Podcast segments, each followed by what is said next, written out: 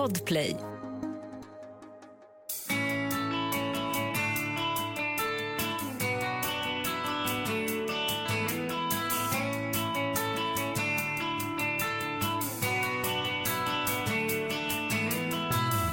Hej, jag heter Anders Wallensten. Jag är läkare, epidemiolog och författare till boken Hälsogåtan.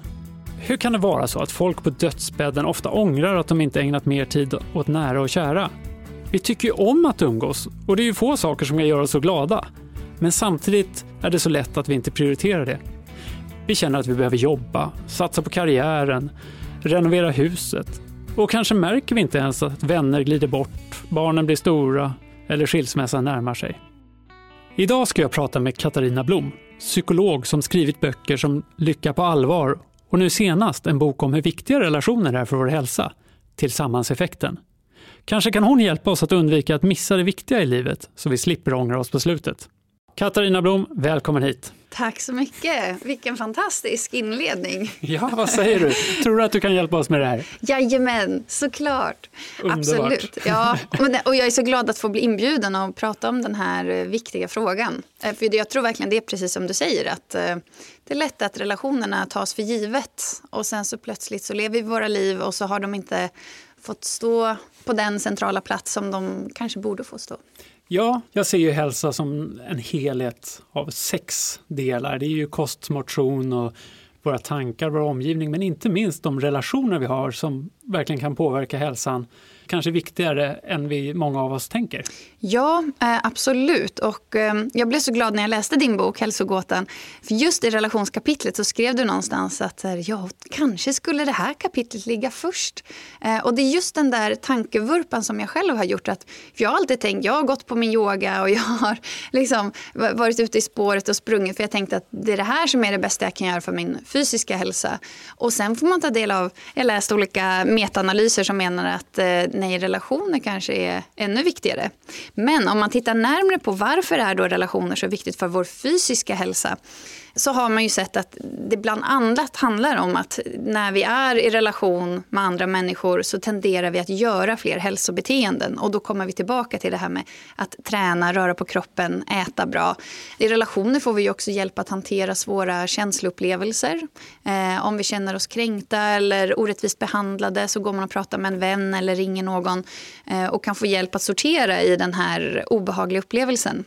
Vilket i sin tur sänker stressen, ökar tryggheten i livet. Så där tänkte jag att eh, den tangerar ju det här området med tankar till exempel. Exakt. Eh, dels att ha nära relationer och bara sitta i det här nära samtalet är ju hälsofrämjande. Men man har också sett att det är viktigt för oss att vi har olika sociala roller i våra liv. Att jag är både mamma eh, men också barn, att jag är kollega, att jag är bekant, att jag är granne, att jag är vän. Att vi har så många olika roller som möjligt gärna tycks vara hälsofrämjande.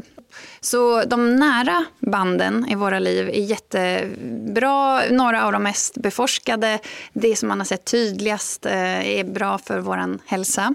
Eh, och kanske kronan på verket är just det här med äktenskapet. Att leva i en långvarig relation har det forskats på enormt mycket. Men jag vill verkligen slå ett slag för att alla relationella insättningar som vi gör i våra liv, alltså att vi umgås med andra människor, har en direkt effekt på eh, vårt mående.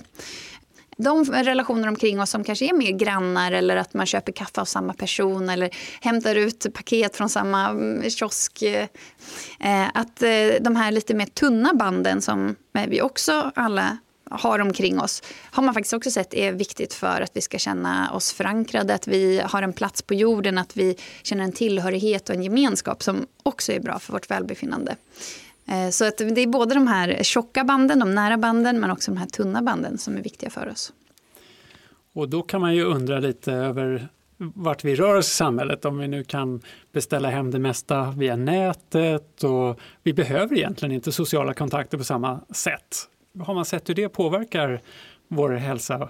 Ja, det finns ju flera som menar att eh, vi lever i en mer eh, liksom, sammankopplad eh, samtiden någonsin eh, i och med eh, de digitala möjligheterna som finns. Men att vi samtidigt står inför en så här ensamhetslavin, att fler människor än någonsin känner sig ensamma. Och då får man ju titta på, okay, men vad är det för typ av kontakt vi har med varandra när vi är i de olika digitala rummen? Eh, jag eh, tror absolut att det finns eh, viktiga sociala forum på nätet som skapar en djup känsla av den här tillhörigheten. Ehm, inte minst när jag träffat klienter som kanske varit ja, pappalediga och den enda, enda gemenskapen var den här chatttråden på Messenger. Men det finns också många andra sociala forum där vi kanske inte umgås så genuint med varandra. Och uh, då är det svårare att känna sig trygg och också svårare att få den här hälsoeffekten. Men vad är hälsa för dig? Ja, personligen så tycker jag att hälsa handlar mycket om hållbarhet och närvaro. Jag upplever själv att det är lätt att fylla kalendern och att dagarna springer iväg. Lite så här som du var inne på i ditt intro. Eh, och gång på gång så gör jag mig själv lärdomen att om jag inte är närvarande i det jag gör och om jag inte tänker långsiktigt i det jag gör så kommer allt bara smaka papper och bli tråkigt. så eh, jag tycker hälsa är väldigt... Eh, det är någonting som är långsiktigt, som pågår hela livet och att orka leva varje dag på ett sätt som är hyfsat innerligt och närvarande. Kan du exemplifiera lite? Vad, hur gör du för att ha det här perspektivet i din vardag när det är långsiktigt men det ska ändå vara här och nu? Ja, eh, ja men vi kan ta ett litet exempel från idag. Jag berättar precis, vi har fått tillträde till ett nytt hus här igår. Eh, jag kom till studion med min lilla bebis och får hjälp att passa honom eh, med hjälp av min familj. Så det är liksom mycket rörelse just nu i mitt liv. Vilket gör att det är lätt att inte vara speciellt närvarande, att känna sig överväldigad och um, att, uh, att tappa bort sig lite. Och det är just såna här perioder som blir extra viktigt för mig att uh, försöka få in små stunder. För det är svårt att komma iväg på de stora. Men få in små stunder av uh, till exempel eh, försöka sänka stress, samla ihop mig, göra korta meditationsövningar, bara ta ett djupare andetag ibland. Eh, att prata mycket med människor i min närhet om vad det är jag upplever, vad jag ser fram emot, vad jag kämpar med. Eh, hjälper mig också att vara närvarande och sortera i, i den här strömmen av upplevelser som vi alla hela tiden befinner oss i.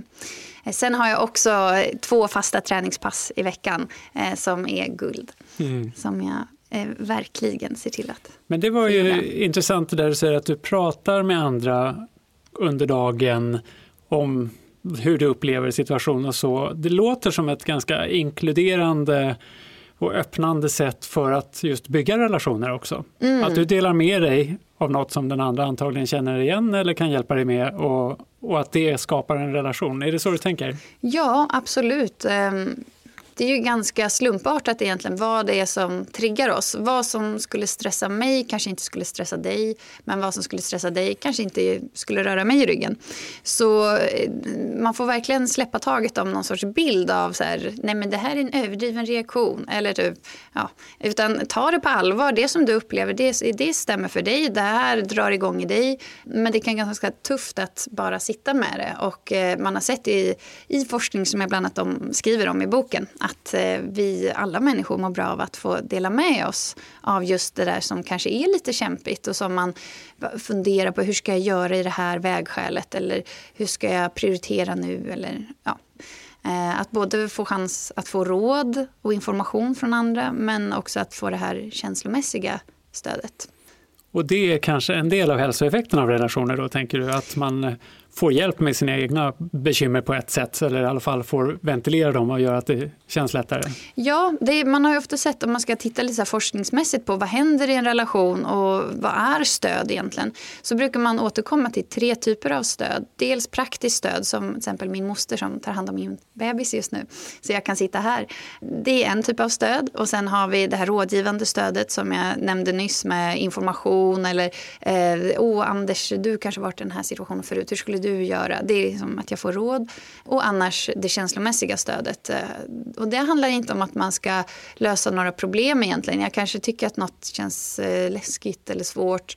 Utan mer om att, eh, åh jag förstår dig Katarina, jag förstår att det här är svårt. Eh, jag hör vad du säger och det låter jättetufft. Att man är villig att sätta sig i det där lite mörka rummet tillsammans med sin vän. Eh, det är det känslomässiga stödet. Så att man, problemet är kvar, allt är så här skit och jobbigt. Men jag är i alla fall inte ensam. Mm i att sitta i den här skiten, om man får säga så.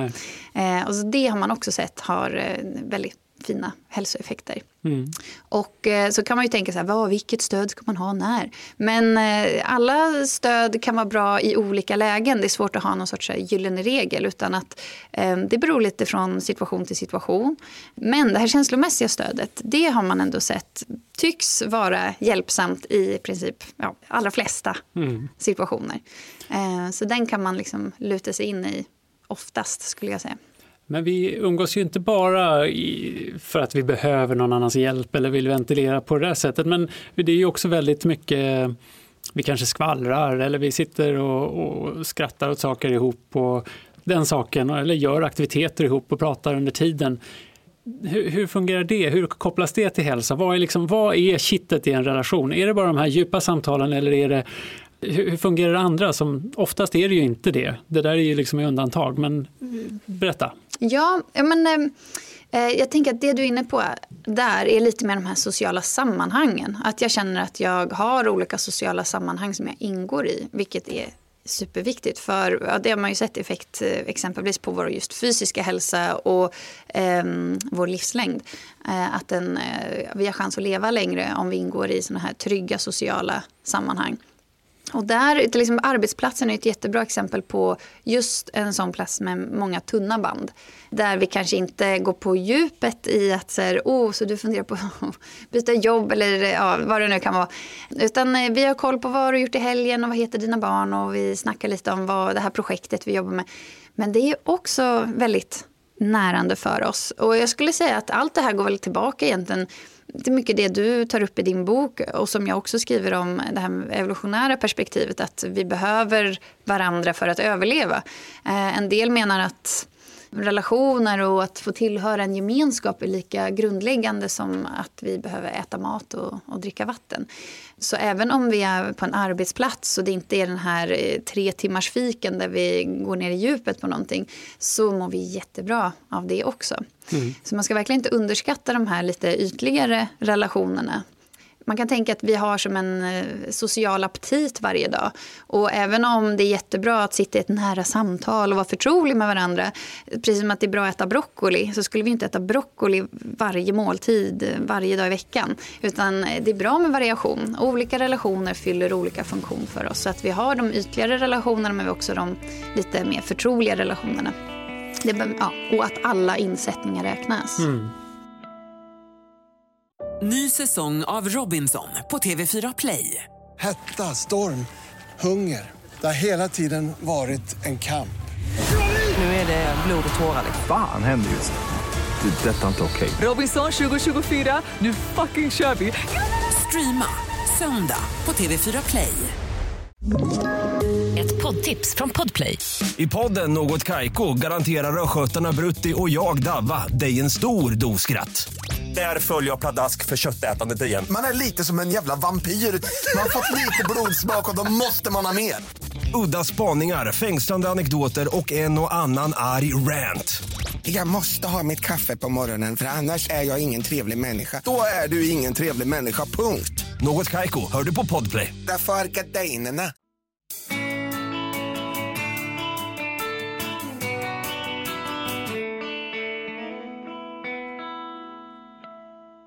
som enskilda individer är vi inte särskilt mäktiga djur. Vi har inga klor eller huggtänder och sådär. Vi, vi klarar oss sällan bra i naturen. Men som i grupp har vi varit en succé och liksom befolkat jorden. Men det har ju oftast varit i mindre grupper och så. Jag funderar lite över det här. Du beskriver att även liksom korta eh, kontakter också spelar roll. Men det, det, borde ändå vara lite förvirrande för kroppen med så mycket kontakter som man har. Eller klarar hjärnan hur mycket som helst. Ja, eh, här är ju spännande som den här herr Dunbar har kommit fram till. En forskare i England som har räknat ut eh, så här, optimalt antal relationer som vi människor kan hålla koll på sett till vår hjärnas storlek. Och han menar att det bästa för oss människor det är om vi får ingå i en grupp på ungefär 150 personer. Någonstans där så klarar vi av att ha koll på vem du är och namn och så vidare. Men blir det större än så, så ja, då har det inte samma effekt på oss. Så det finns ju absolut någon sorts kurva här. Mm. Eh, att mer är inte alltid bättre. Hellre ha tio, tio vänner som du träffar i ditt liv än 5000 bekanta på Facebook som du inte har någon aning om vilka de är. Mm. Um. Ja, men det där är också intressant. Så om man tittar på just sådana, sådana som lever länge med hälsa i kohortstudier så verkar det ha varit att, att det viktiga har varit att ha en väldigt bra relation, någon man vet finns där om det behövs. Så att det har eh, kommit ut som en liksom, faktor när man har tittat på vad, som, vad de har gemensamt, de som har överlevt. Då. Men samtidigt finns det ju studier som visar att ett stort socialt nätverk är också hälsobringande så att säga. Ja. Har du någon känsla för vad är viktigast och vad ska ja. man lägga sitt krut på så att säga? Ja, men jag tror att vi gör en lite, man går lite i en tankefälla där. För vi människor vill ju gärna ha det här antingen eller och så. Men just när det kommer till det sociala så tycker jag det Ja, men det jag tar med mig är att det finns inte något så här tak riktigt för att eh, eh, har, jag de här, har jag en relation så är allt klart. Då behöver jag inte anstränga mig mer. Utan eh, som jag var inne på tidigare, att ju fler sociala roller vi har, om man sett det är skyddande för hälsan. Vissa kanske jag pratar mer om så relations frågor kring och andra pratar mer om barnuppfostran kring och någon annan pratar mer om karriären med. Att, att, jag tror det är precis samma som vi tänker kring träning och kost, så kan man tänka kring relationer. Att en variation är alltid bra och att vara flexibel med vilka man träffar och hur vi ses. Och jag kanske inte måste vara sårbar och innerlig med alla jämt, eh, då blir man ju alldeles känslomässigt utmattad kanske. Mm. Men att jag vet att jag har någon eller ett par som jag kan vara det med. Och några andra kanske jag mest skrattar eller några andra kanske mest presterar ihop med och njuter av det. Men då kommer man ju också till den här frågan, är alla relationer verkligen bra? Och vad kännetecknar en bra relation gentemot en dålig relation? Vill du utveckla hur du tänker där? Ja, och jag är så glad att du tar upp det. För det är lätt att man tänker så här, aha, så relationer, det är det som är grejen. Nu ska jag bara ösa på med relationerna. Men relationer är ju lite hala. Det är en slippery slope det här. för ibland kan de vara jättebra, jättestärkande för oss. Men relationer kan också vara väldigt drabbande för oss människor och inte alls bra för hälsan. Utan tvärtom göra att vi mår sämre, att vi känner oss stressade, ofokuserade, eh, får svårt att sova. Ja, det som jag skulle säga präglar de här goda relationerna som man gärna vill åt för att få ta del av alla fina hälsoeffekter handlar egentligen om eh, fyra, fyra hörnstenar kan man säga, eh, som jag skriver om i boken också. Dels handlar det om en känsla av ömsesidighet. Att eh, jag ger den här relationen men jag får också. Eh, vi har alla med oss eh, evolutionärt någon sorts finkänslighet för det här med social rättvisa. Att, nu tycker jag ändå att Anders pratar väldigt mycket i den här podden och vad ska aldrig jag få säga någonting? Ungefär så. Precis. Eller man är på ett möte på jobbet och alla tittar på varandra och pratar ivrigt men ingen tittar på dig. Mm. Och det är någonting som ska höras högt i oss som en varningssignal att oj, oj, jag är på väg att uteslutas här. Eh, det ska komma ett stresspåslag, det ska brännas när mm. vi känner av sådana här sociala ledtrådar om att vi kanske inte får vara med i gruppen. Men jag skulle säga att eh, för att lyckas eh, liksom känna igen de här goda relationerna så behöver vi ha en väldig lyhördhet mot oss själva hela tiden. Vad är mina behov just nu och vad är det jag skulle vilja prata om eller vad är det som är viktigt för mig just nu? Var går mina gränser? Nej, det här kändes inget bra. Nu är han sen här för eh, trettionde gången. Nej, den här gången kändes det faktiskt inget Nu måste jag säga ifrån. Så att, eh, att kunna ha goda relationer med andra handlar också om att ha en god relation med sig själv. Så att jag kan ge uttryck för mina känslor och mina behov och mina gränser. Men om man ska återgå till de här goda relationerna, vad som kännetecknar dem, eh, så skulle jag säga dels det här ömsesidiga. Sen att vi också söker upp varandra och umgås. Att båda prioriterar umgänge med den andra personen så att man känner sig värderad och viktig för varandra. Och sen också, vad gör vi när vi ses? Ja, men vi får gärna ha det trevligt och dela positiva stunder. Till exempel finns det en studie som menar att ja, det verkar som att vi blir eh, lyckligare av att hänga med våra vänner än att hänga med vår partner. Men när man tittade närmare på det här resultatet så såg man att nej, det handlade mer om vad är det vi gör med våra vänner och vad gör vi med vår partner. Att hemma blir det lätt bara logistik medan med kompisar så planerar man in roliga upplevelser och äventyr och pratar om roligare saker. Så att eh, dela positiva stunder är jätteviktigt för de här goda relationerna. Och sen den sista hörnstenen handlar om eh, sårbarhet egentligen. Mm. Att eh, vi kommer förbi det här med att bara ja, prata om helgen och barnen utan också prata om de saker som känns starkt i oss. Kanske där vi tvivlar eller känner oss förvirrade eller vilsna eller någonting drabbande har hänt oss, någonting som berör oss som vi vill dela. Och det handlar inte bara om att vi ska hälla ur oss massa sårbarhet så blir det en god relation på kuppen. Utan eh, den andra sidan det myntet handlar om lyhördhet. Att vi ska också kunna svara an på den här sårbarheten på ett lyhört sätt. Och också vara lyhörda för när passar det sig att vara sårbar och inte. Men har man både den här ömsesidigheten, man känner att eh, vi både ger och tar i den här relationen och vi prioriterar varandra, vi ser till att umgås och faktiskt ses och vi har trevligt när vi ses. Mm. Vi upplever positiva känslor tillsammans. Och jag kan också vara sårbar med den här personen för jag vet att den kommer svara an lyhört och inkännande på det jag delar. Det skulle jag säga är någon sorts liksom, grundstenar för en god relation. Och ännu mer övergripande skulle jag säga att det är viktigt att man får fatt i den här tilliten i relationen. Att det är en relation som tryggar upp oss. Att, åh, livet kändes lite utmanande men vad skönt, nu är jag här och får prata med Anders och mm. då känns allt tryggt och skönt igen. Eh, ja. eh, så det skulle jag säga kännetecknar de här goda relationerna. Och de dåliga relationerna, man får säga så, är lite på andra sidan. Man känner en orättvisa i hur vi umgås. Jag känner mig bortvald, bortprioriterad. När vi ses så är det inte alltid så roligt. Jag kanske bara ska sitta och lyssna när du berättar om dina bekymmer, Anders, mm. igen och igen, igen och igen. Och, igen. Ja. och sen kanske det inte finns den här tryggheten så att jag vågar blotta vem jag faktiskt är utan att vi umgås mer som på en fasad. Att eh, ja, nej, men mitt liv det är ju bara perfekt som vanligt och ja, men jag är ju lyckopsykolog så jag är bara lycklig hela tiden. Ungefär så. Mm. Eh, vi kommer aldrig varandra in på djupet och vi lär aldrig riktigt känna varandra och vi kan heller inte få känna oss accepterade av den andra eftersom vi inte vågar visa vem vi är.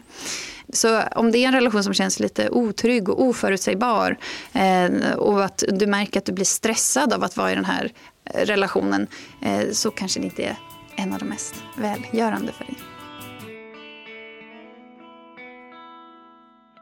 Det är väl ingen av oss som går genom livet utan att komma på kant med någon människa eller att. Eh, att känna att eh, relationer är mer eller mindre bra och när övergår i en dålig relation. Och hur ska jag göra? Ska jag bara prioritera mina, de som ger mig energi? Det kan ju upplevas lite själviskt också. Det är kanske någon som inte ger energi just nu men som kanske kan göra det på sikt om den kommer på rätt köl så att säga. Ja, nej, det finns ju mycket kring det här. Som, hur ska man tänka där? Ja, men jag tycker du verkligen sätter fingret på det. Att, eh, eh, relationer är precis så komplext. Det är så levande, det är föränderligt en hel livstid. Och jag tror det är det som också kan göra att det känns så intressant och indragande. Det känns ju, relationer hörs högt i oss. Vår hjärna prioriterar social information. Det är så viktigt att försöka vad ska man säga, vara nyfiken på de här delarna. För det finns inga rätta svar och det är väldigt mycket gråskalor skulle jag säga. Men det man kan återkomma till är det här med relationen till dig själv skulle jag nog säga. Att, eh, okay, säg att du har en kompis som du brukade få energi av som du sa och sen nu känner jag inte riktigt att jag får det längre. Och det kan absolut vara, den kanske är inne i en svacka, nu behöver den mig mer än någonsin så nu ska jag verkligen se till att prioritera den eh, för att det här kommer förmodligen vända och jag vill inte förlora min vän. Bla, bla, bla. Det kan ju vara en väg att gå. Mm. Men hur har du det själv? Du kanske också är inne i en svacka. Du kanske inte orkar ge till andra just nu. Du kanske så, så att, alltså, det finns ju så många lager i det här. Så jag tycker att för att navigera det på ett bra sätt så behöver man nog hela tiden eh, lyssna inåt. Vad är mina behov? Vad är min energinivå? Hur känner jag inför att träffa den här personen? Men också bra att ha med det här lite långsiktiga perspektivet. Att eh, relationer går ju upp och ner. Jag vet inte någon som aldrig liksom förändras. Och, Och det är ju verkligen det som gör det att det kan kännas också väldigt meningsfullt och lärorikt och intressant att, att ha relationer till andra. Och hur ska man då tänka kring vissa relationer får man ju på köpet? Jag tänker på familj och, och där kan det ju vara mer eller mindre bra relationer också. Men att det, liksom, det finns inte så att jag kan välja bort utan det är någonting man eh, förhåller sig till. Mm. Men hur, hur ska man tänka där då? Mm. Ja, alltså jag tycker man kan ta med sig till exempel från vårt samtal nu att komma ihåg att eh, relationer påverkar vår hälsa och vårt mående starkt och våra stressnivåer. Men att det kan påverka åt två håll. Eh, du kan både känna dig stärkt av andra och du kan också känna dig kraftfullt dränerad av andra människor.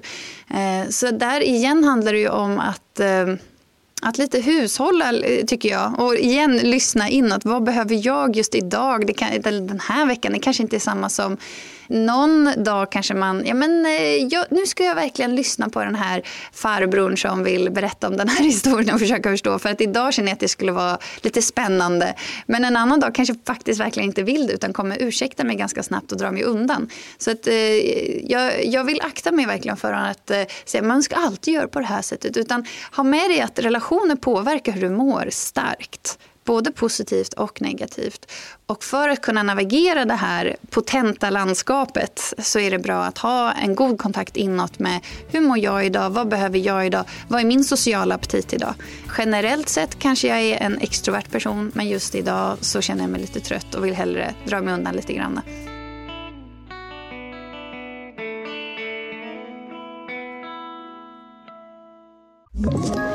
Ett poddtips från Podplay. I fallen jag aldrig glömmer djupdyker Hasse Aro i arbetet bakom några av Sveriges mest uppseendeväckande brottsutredningar.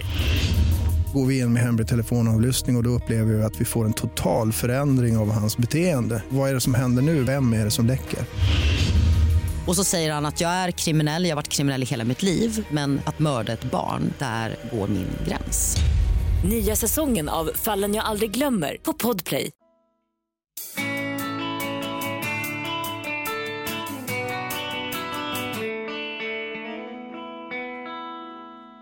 Jag har sett i boken också att du nämner begreppet självmedkänsla. Mm. Som, det är också en relation, en relation med sig själv. Mm. Ehm, och att det låter som att du, man på något sätt ska utgå från den och sen så bege sig ut i världen och skapa relationer utåt. Tänker jag rätt? Ja, både och skulle jag säga. Mm. För det är, jag tänker igen att det här är en annan sån här tankefälla. Att man känner så här, ja men jag ska bara eh, hitta den här eh, goa varma känslan med mig själv och sen kan jag kasta mig in i en parrelation eller sen kan jag göra mig nya vänner. Eller jag ska bara bygga lite mer på självprojektet. Och det är ju väldigt svårt. Eh, utan jag skulle vilja att eh, uppmana människor till att relatera mera, kasta er ut, var, umgås, eh, stanna kvar och prata med han som lämnar paketen på kiosken. Eller, liksom, eh, var mer sociala med varandra generellt sett. Men när det blir tufft, när du känner nu känner jag inte riktigt hur jag vet vad jag ska göra här, eller det här var svårt. Att då ta ett kliv tillbaka och kontakta dig själv och en bra metod för att trygga sig själv när man är socialt kanske stressad för att det har blivit någon liten händelse på jobbet eller något liknande är just det här med självmedkänsla. Att ibland, i vissa lägen är det bra att söka stöd från andra som vi var inne på i början av avsnittet. Men det kan också vara väldigt skönt att veta att jag kan trygga upp mig själv. Jag är inte beroende och behöver bli klängig och hjälp mig, hjälp mig. Liksom att man måste alltid kasta sig ut mot andra. Utan eh, när man känner att det har blivit en konflikt med någon eller det är lite klurigt i en relation. Att ge sig själv den här upptryggningen för att sen kunna möta den andra personen från en lite tryggare plats. Lite mer lyhörd, lite mer närvarande än att man möter den personen och är taggarna utåt och är redo att slåss. Och om man nu upplever att man har svårt med relationer, vad, vad är liksom eh, vad är dina bästa knep? Tänker du att man eh, inte har relationer? Eller man att... kanske är ensam och inte har så många relationer. Ja, eller ja. att man kanske, det, kan ju vara, det är en stor fråga förstås. Ja. Man, varje relation är unik och man Mm. kanske är, en del av problemet ibland. Men, men om man utgår från den då, att man Ja. har svårt att skapa relationer. Eh, Vad kan man göra? Ja. Liksom? Ja. Eh, nej men, ehm, jag tycker att har man haft svårt att skapa relationer länge eh, och att det här är någonting som man har kämpat med kanske under flera år så är det jättebra att eh, gå till en psykolog till exempel eh, som kan bena i det här lite mer. För det kan finnas många olika anledningar till att det är svårt för en att skapa relationer. Och det är så lätt att säga så här, jo, men gå en kurs i drejning, då kan du träffa andra. Eh, och det kan vara lösningen för vissa, men behöver inte vara för alla. Så om du vet med dig att nej, det är bara, jag får inte att funka gång på gång. Det är som att det är något som tar stopp eller människor drar sig undan eller vad det nu kan vara. Så tycker jag bättre att utforska det här ordentligt. För annars kan det bli att man lägger så mycket ansvar på individen igen. Att man ska liksom ja, klara av det här. Eh, när det är någonting som man kanske behöver få hjälp med att titta på. Men om man känner att eh, man vill ändå försöka att göra någonting själv så skulle jag säga att det är väldigt bra att, eh, att se på relationsbyggande som en lång resa som sker i små, små steg. Och eh, hela tiden om du har sociala kontaktytor, försök att bredda dem och förstora dem. Kanske bara genom att småprata lite längre varje gång. Att försöka, det behöver inte vara att det, det liksom, någonting fördjupas väldigt snabbt utan att man tar det pö om pö.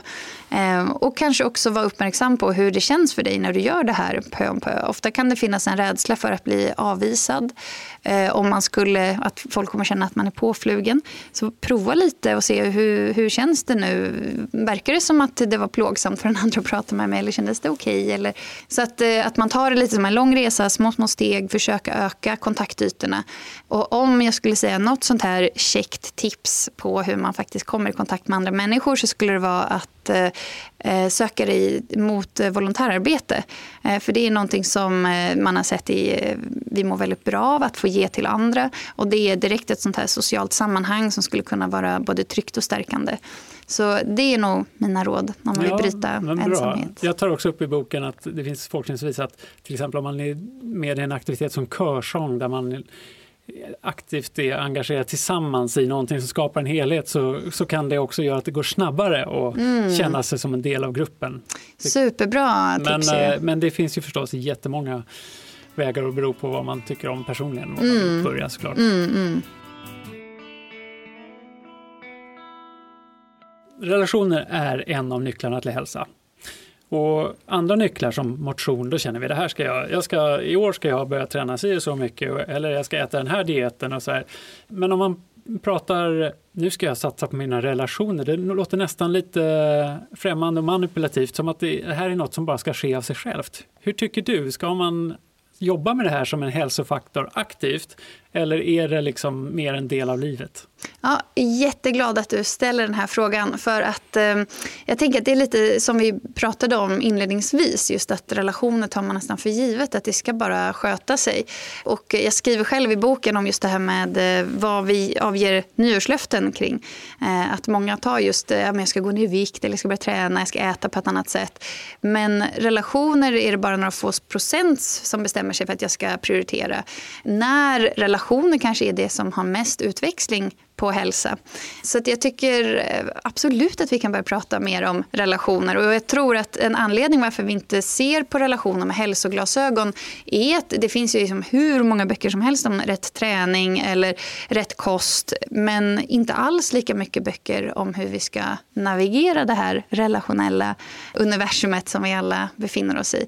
Och när det är så potent för vår hälsa så förstår jag inte riktigt varför vi inte pratar mer om det. Så det är verkligen det som jag vill liksom förändra och påverka. Så eh, lite att aktivt lägga in hälsopass med relationer under veckan är Ja. Mm. ja, det tycker jag. Och om man är i kontexter, sammanhang som man känner är socialt stressande för en att man kanske måste det. Det kanske är något moment med jobbet eller någon person du stör dig på där. Eller sådär. Ehm, att i alla fall ge dig själv bekräftelsen att det är inte konstigt att jag blir stressad eller att jag har huvudvärk efter de här dagarna. För att social stress är högst påtaglig för vårt system. Det är, ska höras högt, det ska prioriteras. Det är inte konstigt att vi känner oss dränerade efter möten med vissa människor. Ehm, så att, eh, att eh, bara i alla fall, det kanske är ett nödvändigt ont, man måste liksom ta sig igenom arbetet arbetsdagen, men att ändå ha med dig det här glasögonen att relationer påverkar oss väldigt starkt. Mm. Jag läste någon studie som sa att bara en ohövlig kommentar på jobbet kan sänka prestationsförmågan med 50 procent.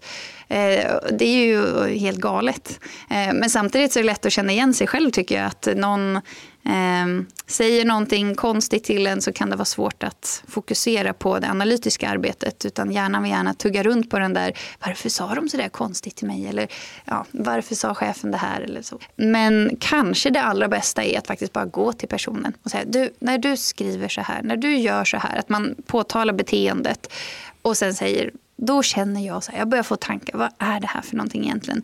Menar du så här eller inte? Jag blev lite orolig så jag vill bara dubbelkolla med dig så jag inte springer iväg och tror att ja, det var något som inte var. Mm. Så jag vill bara dubbelkolla, vad, vad menade du med det här?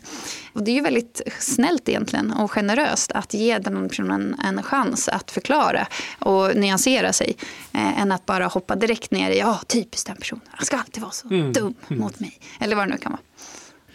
Men du, du har ju skrivit den här boken. Vad hoppas du att folk ska få med sig när de har läst den? Jag skulle väl på något sätt vilja att vi lyfte blicken lite och blev kanske lite bättre på att sträcka ut en arm till varandra. Att stanna kvar i småpratet lite, lite längre, heja lite, lite mer med varandra i gatan och våga vara lite mer sårbara eh, med varandra eh, så vi har chans att känna oss mindre ensamma. För det är eh, mänskligt behov att vilja tillhöra gemenskapen. Och det kommer vi inte undan, inte någon av oss. Det tycker jag var väldigt fina ord att avsluta med. Och stort tack för att du kom hit Katarina Blom. Det har varit jättekul att prata med dig och jag tycker verkligen att man ska läsa den här boken för att förstå hur viktiga relationer är för hälsan. Tack! Tack så mycket! Det här var det sjätte avsnittet av Hälsogåtan och nästa vecka ja, då släpper vi sex nya avsnitt av podden i gratisappen Podplay. Eller så kan man lyssna på ett i taget på tisdagar på alla andra plattformar. I kommande avsnitt ska det handla om sex, mat och andra viktiga hälsonycklar. Jag hoppas att du fortsätter att lyssna så att du får möjlighet att fundera över hur du vill leva ditt liv med hälsa. Vi som gör Hälsogåtan, det är jag, Anders Wallensten. Producent är Lisa Tallroth och ljudproducent är Mats Liljenberg. Hej så länge! Hälsogåtan är en podd från Bonnier Fakta. Podplay. Ett poddtips från Podplay. I fallen jag aldrig glömmer djupdyker Hasse Aro i arbetet bakom några av Sveriges mest uppseendeväckande brottsutredningar går vi in med hemlig telefonavlyssning och, och då upplever vi att vi får en total förändring av hans beteende. Vad är det som händer nu? Vem är det som läcker? Och så säger han att jag är kriminell, jag har varit kriminell i hela mitt liv men att mörda ett barn, där går min gräns. Nya säsongen av Fallen jag aldrig glömmer på Podplay.